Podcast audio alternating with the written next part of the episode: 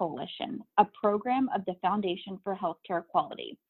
The tides of American healthcare are shifting rapidly, and while that means healthcare is in the news a lot more than it used to be, it doesn't mean the public necessarily understands what is going on. Even those of us in the healthcare world have a hard time keeping up. Amid all of this uncertainty emerges this the new wave of healthcare, a podcast designed to help you wade through the complexities of our healthcare system, how it got this way, where it's going, and most importantly, how it affects you and your loved ones. I'm your host, Kinsey Gray, Program Coordinator for the Washington Patient Safety Coalition. And joining me today is a guest who is a healthcare professional living in New York City during the coronavirus pandemic. She recently was diagnosed with COVID 19 and was gracious enough to share her experience. To protect her identity, we will not be sharing her name or identifying information. Rather, we encourage you to listen from a patient perspective to her firsthand experience about what it was like to be diagnosed with COVID 19 when you live in the U.S. epicenter for the disease. Thank you so much for joining me today. To kick things off, can you just provide us with some background information um, about yourself? So, where do you live? What is your work environment like? How has it been during this COVID crisis? Sure. So, I live in New York City, I live in Manhattan, and it has been pretty crazy during the COVID crisis. I'm in graduate training, so I'm on my internship year, meaning I'm working in a hospital setting. I think New York hasn't, in the five years I've lived here at least, um, but from what I gather talking to, you know, friends and family and people that have lived in New York for a while, you know, no one's experienced anything like this. The closest thing that people compare it to is 9 11 um, as just like a cultural, collective trauma, I guess. Mm-hmm. And when, you know, do you feel like New York really started to pick up that this COVID 19 crisis was going to be a big deal? It's hard to say. I have to think back. I mean, I think we were, you know, aware of it. Uh, maybe I was, it was maybe a little bit more on the radar of healthcare workers in hospital settings or healthcare workers in general probably just as something that was going on in China and in, you know, January and February. But I think things didn't really ramp up until very late February, early March in terms of it being on our radar as, you know, in New York. And when that started happening, how was your work environment? Do you feel you know they were adequately preparing and that you or were you nervous that you were going to contract the virus or that you felt safe i think all of new yorkers sort of felt the same at that point like regardless mm-hmm. of kind of work setting is just i mean i think you know as you mentioned you guys are in in washington seattle and like we were aware of all the cases that were and the spots that were blowing up a little bit more around the country you know there was awareness but i don't think there was as much anxiety until there were cases identified in new york through community spread mm-hmm. i think my first memory of of really being concerned about it was you know just like being in a doctor's appointment like a regular doctor's appointment and seeing, you know, that there was the lawyer from Westchester, you know, which is like 45 minutes north of New York City ish, who had contracted it and worked in a law firm in Midtown. I think it was Midtown, I'm not sure. Um, but, you know, worked at a law firm in Manhattan. And at that point, you know, every, I think everyone's wheels started turning about like how quickly this could spread because of the subway and all of that. So I, I certainly felt anxious and, you know, all of the hand washing and, you know, mm-hmm. being aware of not touching anything. I think everybody felt scared that we could get it at that time. Mm-hmm. Sure. How did you first start to notice that you think you might have contracted it? Did you have symptoms? Were you overly you know, kind of aware of everything that was going on, so you were very in tune to yourself, or did you know that you had come into contact with someone who had tested positive? So I think it was like both. I, you know, I work at a hospital and I knew that we had cases at the hospital. I didn't necessarily have confirmed exposure to a positive COVID patient that I knew of. Just kind of thinking about how it spread, I knew that that was just a possibility of being, you know, in a healthcare setting. I think I was aware just because the symptoms came on quite clearly. Mm-hmm. I had over the course of a day by like noon i had a cough that was kind of intermittent and then later that day say like maybe three or four hours later i kind of had a headache come on. By the evening i had like a 99.8 temperature. By the time i had the temperature i was like okay i have coronavirus. Yeah. that combination over the course of a day i had a, a pretty strong feeling that that's what it was. Okay. So once you uh, kind of self assessed the symptoms and determined that you're pretty positive that's what it was, what was the next step? I know out here in Washington, initially it was really hard to get tested unless you had a confirmed contact with someone who had tested positive for coronavirus. And so testing was very limited initially. And I think to some extent it still is just because there was a lack of availability for tests. Was that the experience for you? What was the process? Did you call your primary care doctor to tell them you suspected you had it, or did you go straight to the emergency room? That was definitely the tricky part because obviously I didn't want to infect anybody else given like what I mm-hmm. suspected. Mm-hmm. I knew I didn't want to be anywhere near an ER. I couldn't call my primary care doctor at that time because it was like 8:30 or 9 o'clock at night. So I started looking up urgent cares in my area and calling them to see if they had COVID tests and if the doctor there would recommend that I come in or not based on my symptoms.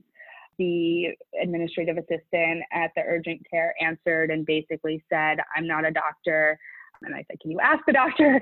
And she said, You know, we'd recommend that you come in.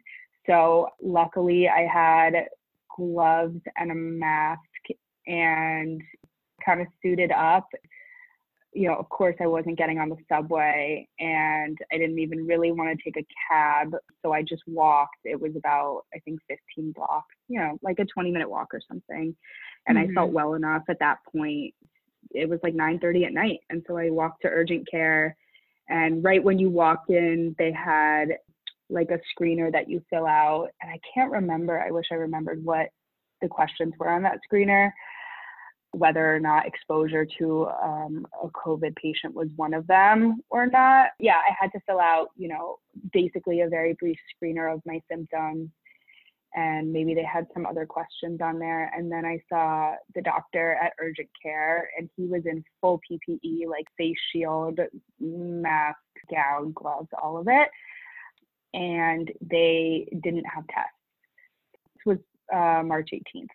So at that point, they were saying that, you know, they only had two tests that they were allowed to give a day at this particular urgent care, and that, you know, they really were supposed to save it for people who were high risk, as in, you know, I think older adults or people with underlying medical conditions, and that they didn't have a test to give me. But he looked at me and said, I believe pretty confidently you have coronavirus, and I would stay home and self quarantine for seven days. And so that's kind of what I did. And then the next day I called my own, you know, personal like primary care doctor. He basically said the same thing. He said, stay home for 14 days, you have it, you know, use Tylenol around the clock. And if you have shortness of breath, you know, call me or go to a DR. So you were never actually able to get the test for it because they didn't mm. have any or have enough. Correct. Yeah. I think, you know, they had them, but they didn't have enough. Mm-hmm. You weren't high risk enough. Right. Right. I'm young, I'm okay. healthy. I don't have underlying mm-hmm. health conditions. I'm under 30. Yeah.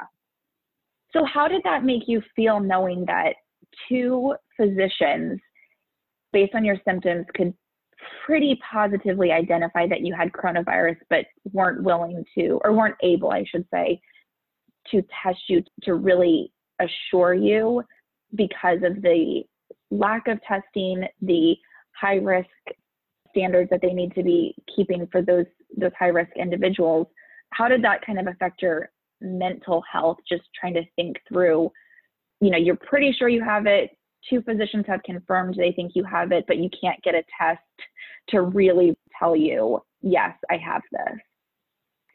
I mean, I think I felt pretty frustrated and kind of, I don't know if disappointed is the right word, frustrated and also, I, I don't think the impact of having a test really hit me until, you know, hmm. being a healthcare worker, when the doctor was explaining to me we only get two tests a day, they're reserved for older adults or high risk patients.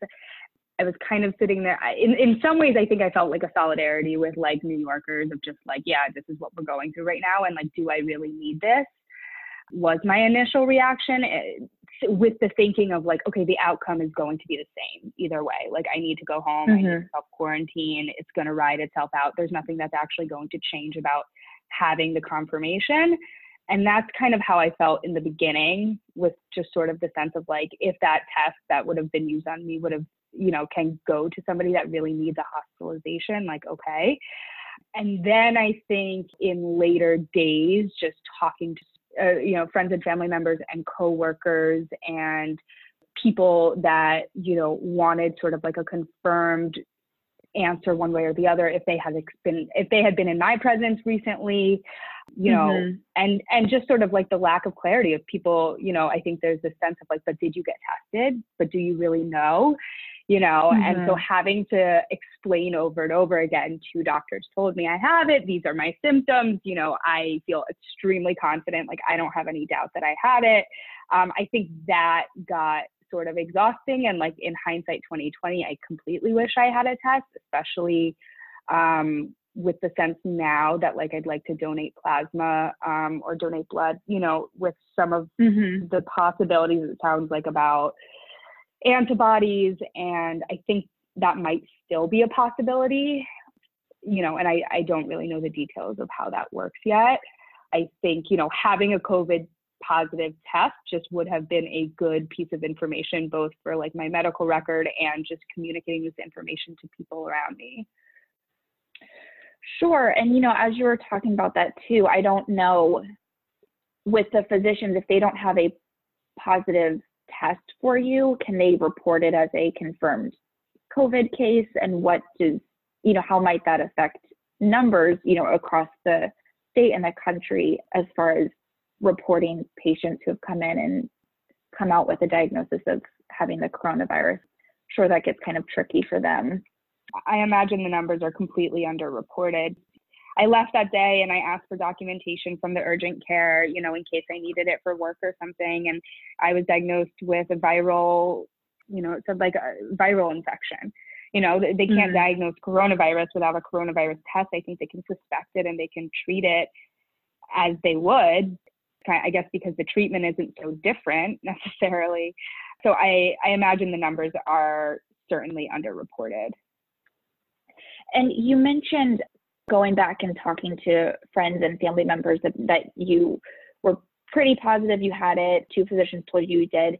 Did the physicians tell you or give you any guidance or advice about, you know, you need to tell people that you've come into contact with in the past this number of days that you have this so that they can be monitoring their symptoms or what did you just instinctively know to do that because you work in the healthcare field and were more aware of what was going on and what the transmission looked like?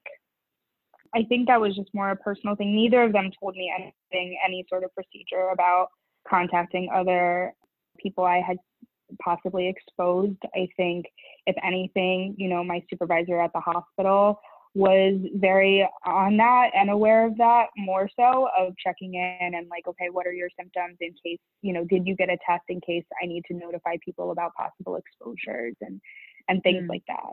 But it, but no, neither of the doctors said anything about it. And there was a sense, like in talking to my primary care doctor on the phone, like he, I know, you know, he's not in the office; he's doing phone calls. You know, he, I don't know if he's kind of like an internist or family medicine, just outpatient. private practice. But, you know, nonetheless, like every phone call I had with him sounded very rushed and very, like he mm was very overwhelmed. So it didn't sure. seem like, you know, you're getting the same level of like a thorough doctor's appointment as you normally mm-hmm. would, just because New York healthcare is like so strapped. You were presumptively diagnosed with it on March 18th. Had you been working from home at that point already, or were you still going in to the hospital? And you know, what did that conversation with your supervisor look like once you realized that this is what was going on with you? I had just happened to take personal days, a couple personal days mm-hmm. before that, unrelated to the illness. I had been in the hospital, like certainly, I think within the last week of that, but not necessarily like the couple of days before. The second I told my supervisor I'm not feeling, I, I think the message from the hospital, you know, even before I ever got sick was if you feel sick, do not come in. So, you know, the second I told her, you know, what the situation was, you know, everybody was, of course, like stay home. And was it stay home, but you know, work from home or stay home and we don't need you no, to work? No, I was like using, feeling better. Like, you know, you're out on sick days or sick leave or whatever. Yeah. Is it paid sick leave or like you're using your PTO that you've, you know, accrued? No, it was paid sick leave. Okay. Do you have any roommates that you were living with that you needed to inform about this and, and what was their reaction? Yes, I have a roommate who also is a healthcare worker in a different facility. You know, she was home the night that I went to urgent care, so she was completely aware. At some point, she did move out to a different apartment. Um, that luckily, okay. like a friend, a friend of ours offered their apartment that they weren't using at the time. But there were a couple of days where she stayed home, and I think that was also around the time where I don't know if it was city or state guidelines had informed us that if, if you were a healthcare worker with exposure but were not symptomatic, you were still going to work. I can only speculate on why, you know, local or I don't know if it was local or state officials were making that, but there was clearly such a need for healthcare workers and so many people were out sick that mm-hmm. once it got spread large, I think fast enough and large enough, it first I think the policy was kind of like, and I don't, I think this is hospital and, and healthcare setting specific, but then there were also, from my understanding, like some overarching policies that, you know, were guidelines for the city and maybe for the state, I'm not sure. I think at first it was if you've had exposure to someone that you know has it, don't come in. And then once places became so understaffed, it became if you've had exposure but you don't have any symptoms, you need to temperature check twice a day and closely monitor yourself, but still come in because you mm-hmm. know patients needed to be taken care of. And is she still uh, living in a separate apartment? No, so she's she's back since you know I'm completely okay. healthy again, and okay, that's good. So you get diagnosed with this, and then you're told stay at home, take Tylenol, and kind of wait it out and hope to get better. what was kind of going through your head as you started dealing with this on a day-to-day basis being by yourself in the apartment did you feel like you had you know enough groceries to stay at home for you know the foreseeable future or did you you have to ever go out and get medicine or get food or anything and what kind of toll did that play on you while you also were dealing with coronavirus?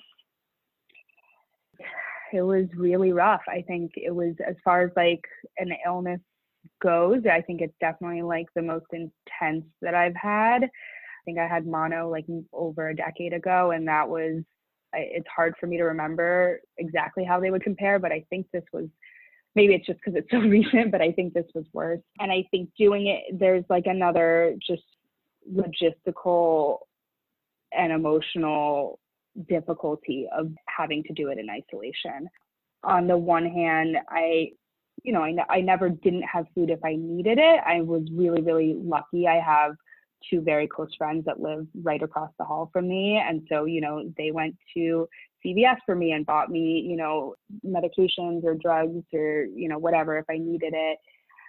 They would get me groceries if I needed it. And luckily, I live in New York. Food delivery is constant here. So that's mm-hmm. still going on. All the restaurants and bars are closed for eating in, but all of the delivery services, not all of them, but like several restaurants are still delivering. So I could kind of order online and have it dropped outside my door. And I would just kind of yell through the door to have them drop it outside so I didn't come into contact with them.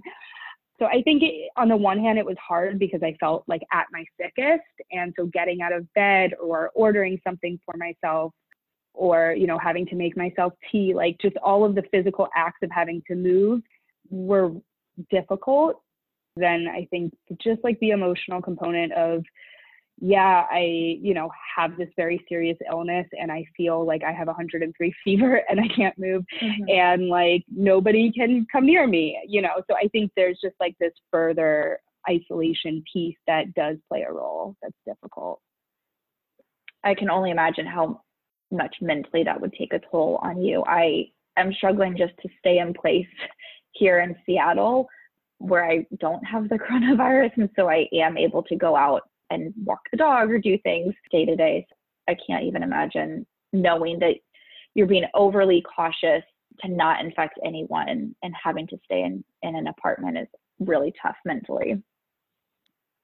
What do you feel like was the worst peak with your diagnosis? You know, how many days in was it? You know, did you get a spike in a fever, a worse cough? You know, kind of how did that progress for you after you knew that you had the coronavirus? it took an interesting course.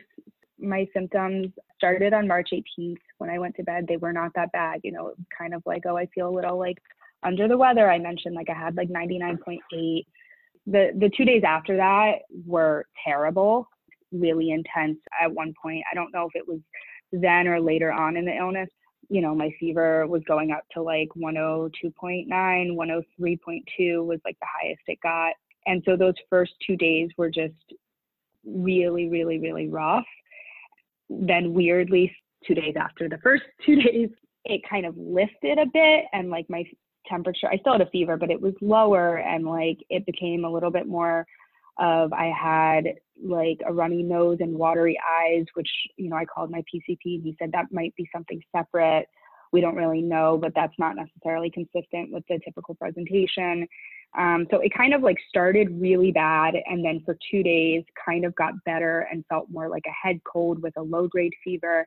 And then the next five days after that, it came back pretty intensely. And then it was again several days of fever and you know and throughout all of this there was like nonstop coughing um, i had lost my sense of taste and smell completely you know some body aches a lot of fatigue um, a lot of chills, and that was sort of consistent for five days. I think when I when I met, did the math in hindsight, I had fever for ten days. And so you said you called your PCP again um, when you started getting a runny nose and, and different types of symptoms that weren't necessarily related to the coronavirus. Did you feel like they were listening to you and hearing you and or was it just kind of lost in the shuffle of all the other calls and they knew they had already talked to you and confirmed that you probably had coronavirus and were just needing to move on to the next person? I would say like somewhere in between. It definitely felt due to the demand of like what my PCP was clearly dealing with in terms of patient flow and phone calls. He was, you know, listening for do I have shortness of breath and do I have chest tightness? And if not, he's not too worried. I think he didn't, he was available to me every time I called his office and said, I'm a patient of X doctor. He already said I have coronavirus. I need to talk to him. He would call me back. Like I never didn't get a call back. It was sort of like, do you have shortness of breath? If not, okay, here's what you would do for this. Take this medication or that medication. And that was sort of it. So you didn't feel like you had to advocate too hard for yourself that you were an important patient who needed to speak with the doctor because your symptoms could be worsening or something else could be going on? At times, there was mm-hmm. definitely, I, I, would say not on that call. I think I felt mm-hmm. like I had to advocate just to have time on the phone with him mm. to try to get him to like hear me out and not necessarily dismiss it because it wasn't severe. You know, there was one night where I, I I never had shortness of breath, but I was having some chest tightness and kind of maybe shallow breathing. Uh, you know, obviously I'm not mm. like a medical doctor, mm-hmm. so it's really hard to kind of exactly identify what was happening, but it felt what I would imagine somebody with mild asthma has experientially. And so I was definitely really concerned about that. It was like three in the morning. I tried calling like a hospital ER, and that was like, you know, a wild goose chase to try to get through to the ER on the phone to talk to someone. And then they transfer me, it's the wrong person. Then I finally get to the ER. They're like, oh, if you have a question about your coronavirus symptoms, you need to call X number. That was like, you know, an outpatient clinic. That was I wasn't a patient of, so they couldn't talk to me. So eventually, like, you know, the one experience I had of like, oh, is this getting more serious and do I need to go in? I think the short story there is that like it was a pretty unsupportive, concerning experience just because it felt like, okay, it's 3 a.m. I can't actually get any doctor on the phone that's going to talk to me. And finally, I called my own PCP, his office, and, you know, they said there's an on call doctor, he'll call you back soon and he did and it was my actual PCP but that was an extremely short phone call it was 3 in the mm-hmm. morning it was again like okay do you have shortness of breath and I was like, I'm not mm-hmm. exactly sure. I have this, but not that, you know, I don't think it's shortness of breath, but my chest hurts. And I think it's, you know, soreness from coughing that like my sternum is sore, but I don't, you know, that was like a very, I think that was like, I would say the peak of feeling scared. Mm-hmm. And ultimately he said you know based on how you're talking to me and you can speak in full sentences it doesn't sound like you need to go to the hospital. Monitor it and you can call me back tomorrow if it's not better. And i'm assuming that by the next day it has subsided a little bit so you felt better. Yeah. You know now at this point it's april 10th and you said you're feeling completely better and are fine did your primary care physician or anyone kind of give you advice on how you'll know when it's completely gone? I know some people have been advised you don't have a temperature for two days.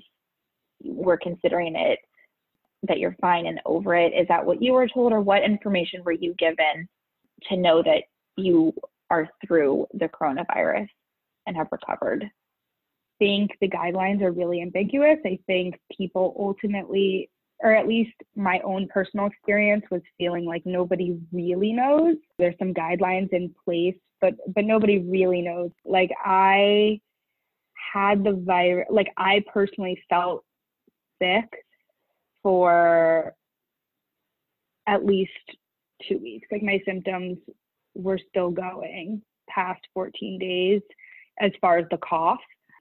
But the fever I think my primary care doctor basically said to me, you know, I called him and I said, when do you think it's safe for me to leave the house? And he said, I said, I've been feeling better for three to four days. I haven't had fever for three to four days. Like, what do you think? And he was like, eh, I'd give it another three to four days. And I was like, is that like what they're saying? Like, w- like, could you be more specific? Mm-hmm. and he basically said, you know, seven, I think what they're saying is seven days after fever, you know, you can like stop quarantining. And I, you know, kind of for good measure waited a, a couple days after that before I went outside. So are you still using a mask and gloves when you go outside? Yeah, um, I've only been outside a few times. Um, I hadn't gone mm-hmm. outside like in 18 days, and that felt crazy. So I was like really ready to go outside yeah, I'm still using a mask and gloves. I still have the Purell on me. And it's a weird experience because it's like, I, again, this is where I wish I had been tested. Mm-hmm. I know I had it, but I don't really have a confirmation that I had it. Nobody, I think, has a definitive answer about immunity, but, you know, based on what we're hearing, it feels like I should be immune to this. And so mm-hmm. I think my anxiety level being outside is significantly lower than anyone I know. Like I don't mm-hmm. have the same intense worry anymore. I have like a little bit of worry. I think, you know, the when I first left the house, the worry was really like, oh, I was what if I'm still shedding the virus and I'm, you know, I could infect somebody else and being really nervous about that. I don't think I have like the same intense worry that I'm going to contract it just based on my experience. Mm-hmm.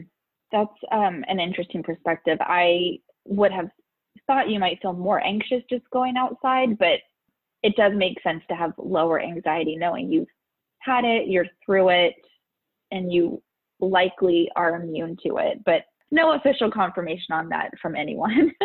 right. And that's why I think another reason that I feel compelled to get, try to get antibody testing.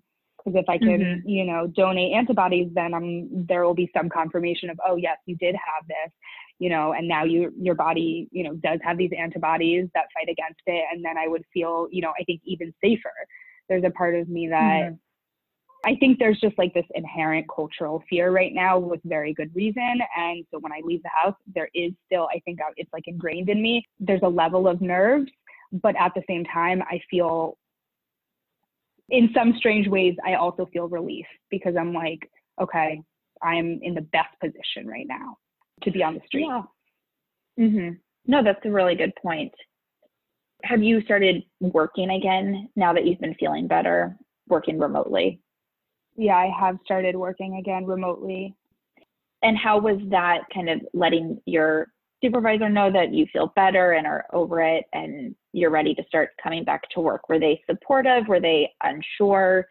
You know, how did they kind of help support you transition back into work? I mean, I think they were very supportive just in terms of like throughout the time that I was sick, you know, people were checking in with me from work pretty frequently, every couple of days, you know, my supervisor would text me and say, How are you feeling? Don't come back until you feel 100%. You know, like I didn't feel like a pressure mm-hmm. in terms of having to rush back. And so that part was fine. I think they pretty much just trusted my clinical judgment. Well, I did have to have a phone call with like our employee health service at the hospital and like they had to be informed that I had it I had to check in with, I assume it was a physician there about my symptoms and when they stopped before they said, okay, you can go back to work. And I think they weren't even aware necessarily that I was working from home. So I think that's just, mm. just like the general procedure in case I actually physically was coming back to work. So I, it felt like in some ways a little bit lower stakes of being able to come back maybe sooner than I would have if I was physically going to the hospital. And how was that conversation with them without having the official positive test? You told them that you had been confirmed by two physicians but didn't have the actual positive test where they, you know, they took that as the word with, you know, knowing you had all the symptoms and everything and and understood what was going on. Yeah, they were there was like no question from them. It didn't okay. feel like yeah, I think I, it was kind of there's just kind of this general understanding in New York that like so many people have it that aren't getting tested. I, there was no questions there. Now, kind of having gone through all of this and being on the other side and being recovered and back to work and resuming the new normal um, of daily activities, what would you want to tell someone who has just received a positive diagnosis or had a family member receive a positive diagnosis? Is there any advice or thoughts having gone through all of this, you would want someone to know? I guess one thing that I felt like aware of that I wanted my friends and family to know is to stock up on medicine, just not just cleaning supplies. Like I hadn't mm-hmm. particularly had Tylenol lying around my apartment, and thank God my roommate had a whole bottle that I went through for places that are metropolitan areas or you know like i know new york you know it's not like you can just walk into a drugstore and buy medicine or buy cleaning supplies like the shelves are all empty. Um, or i haven't been you know in a very long time but last time i was out and about the shelves were empty. You can't get toilet paper. You can't get a lot of cough and cold medicine. I think that was a point that i was making to my friends of like everybody should be buying cough medicine and extra strength Tylenol and also stocking up, not just like in a preventative way, but in a if I have to treat this way. So, mm not just the cleaning supplies, but also the medicine is one thing I would say. I feel more concerned about, you know, people who are, you know, my parents' age um, and mm-hmm. of that mm-hmm. older age group. I just feel the social distancing is so important. Like if it hasn't blown up in your community yet, you don't really feel the impact of what's coming. The feeling in New York is so bizarre right now. And it's just mm-hmm. like a real deliberation of like, do I even leave the house?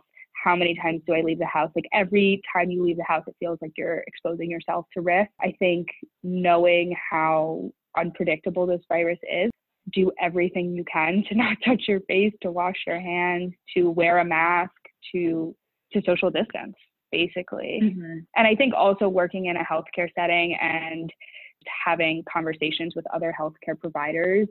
One thing I didn't really know while I was sick, and I think I'm I'm happy I didn't know this while I was sick, is just how severe it could get extremely quickly. You could mm. be fine one morning and one evening, you know, be in an ER with your oxygen crashing.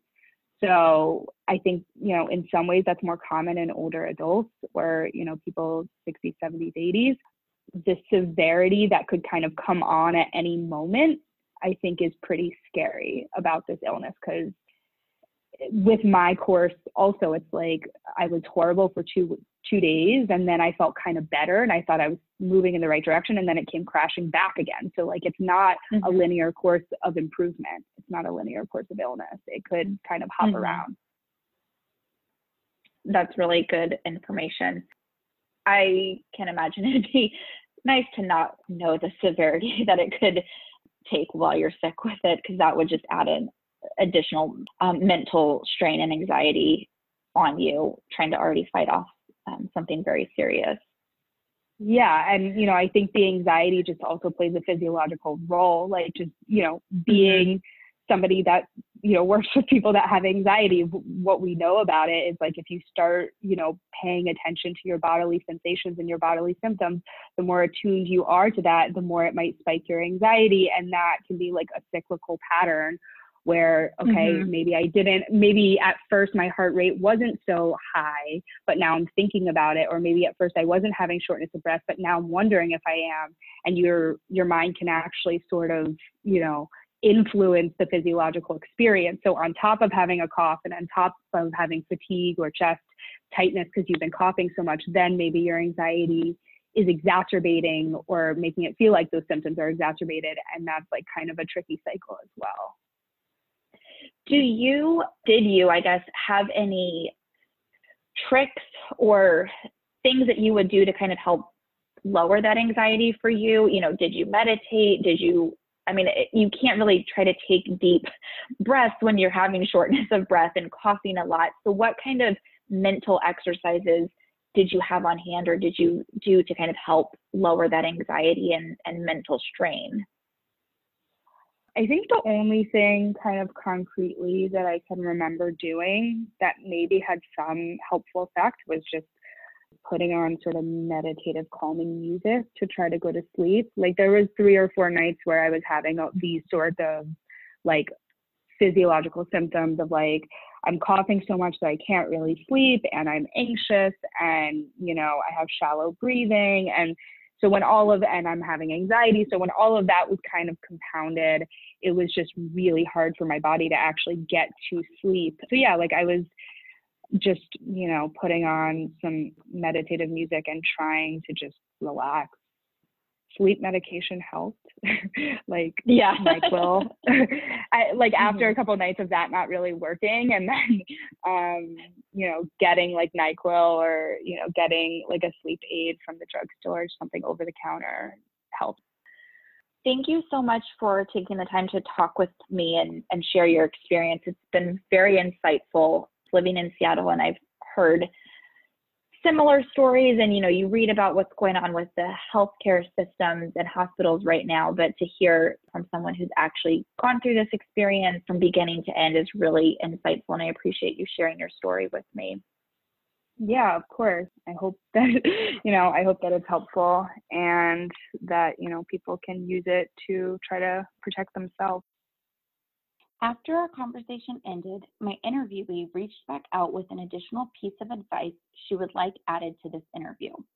She recommends that individuals discuss with their family and loved ones each other's preferences for goals of care should they go into critical conditions. So, this would include what they would want regarding a DNR or DNI versus comfort care. Do people already have living wills with specifics, etc.? Since the illness comes on and progresses very fast, sometimes end of life wishes are not known to family members, especially with younger patients. Being put on a ventilator involves being intubated and sedated, which is essentially a medically induced coma while the machine breathes for you. So if patients' oxygen levels drop in the ER and they need to be ventilated, they can't share that information with medical staff. This is something that is happening in New York along with other areas across the country. Beginning these conversations may be difficult or feel intimidating. The Washington Patient Safety Coalition has a list of resources on our website to help people know how to begin this important dialogue with loved ones so you can feel better prepared for an illness that progresses rapidly and ensure that your family members' wishes are respected. Thank you for listening, and thank you to all of the brave healthcare workers who are working tirelessly and putting themselves at risk to ensure our health and safety.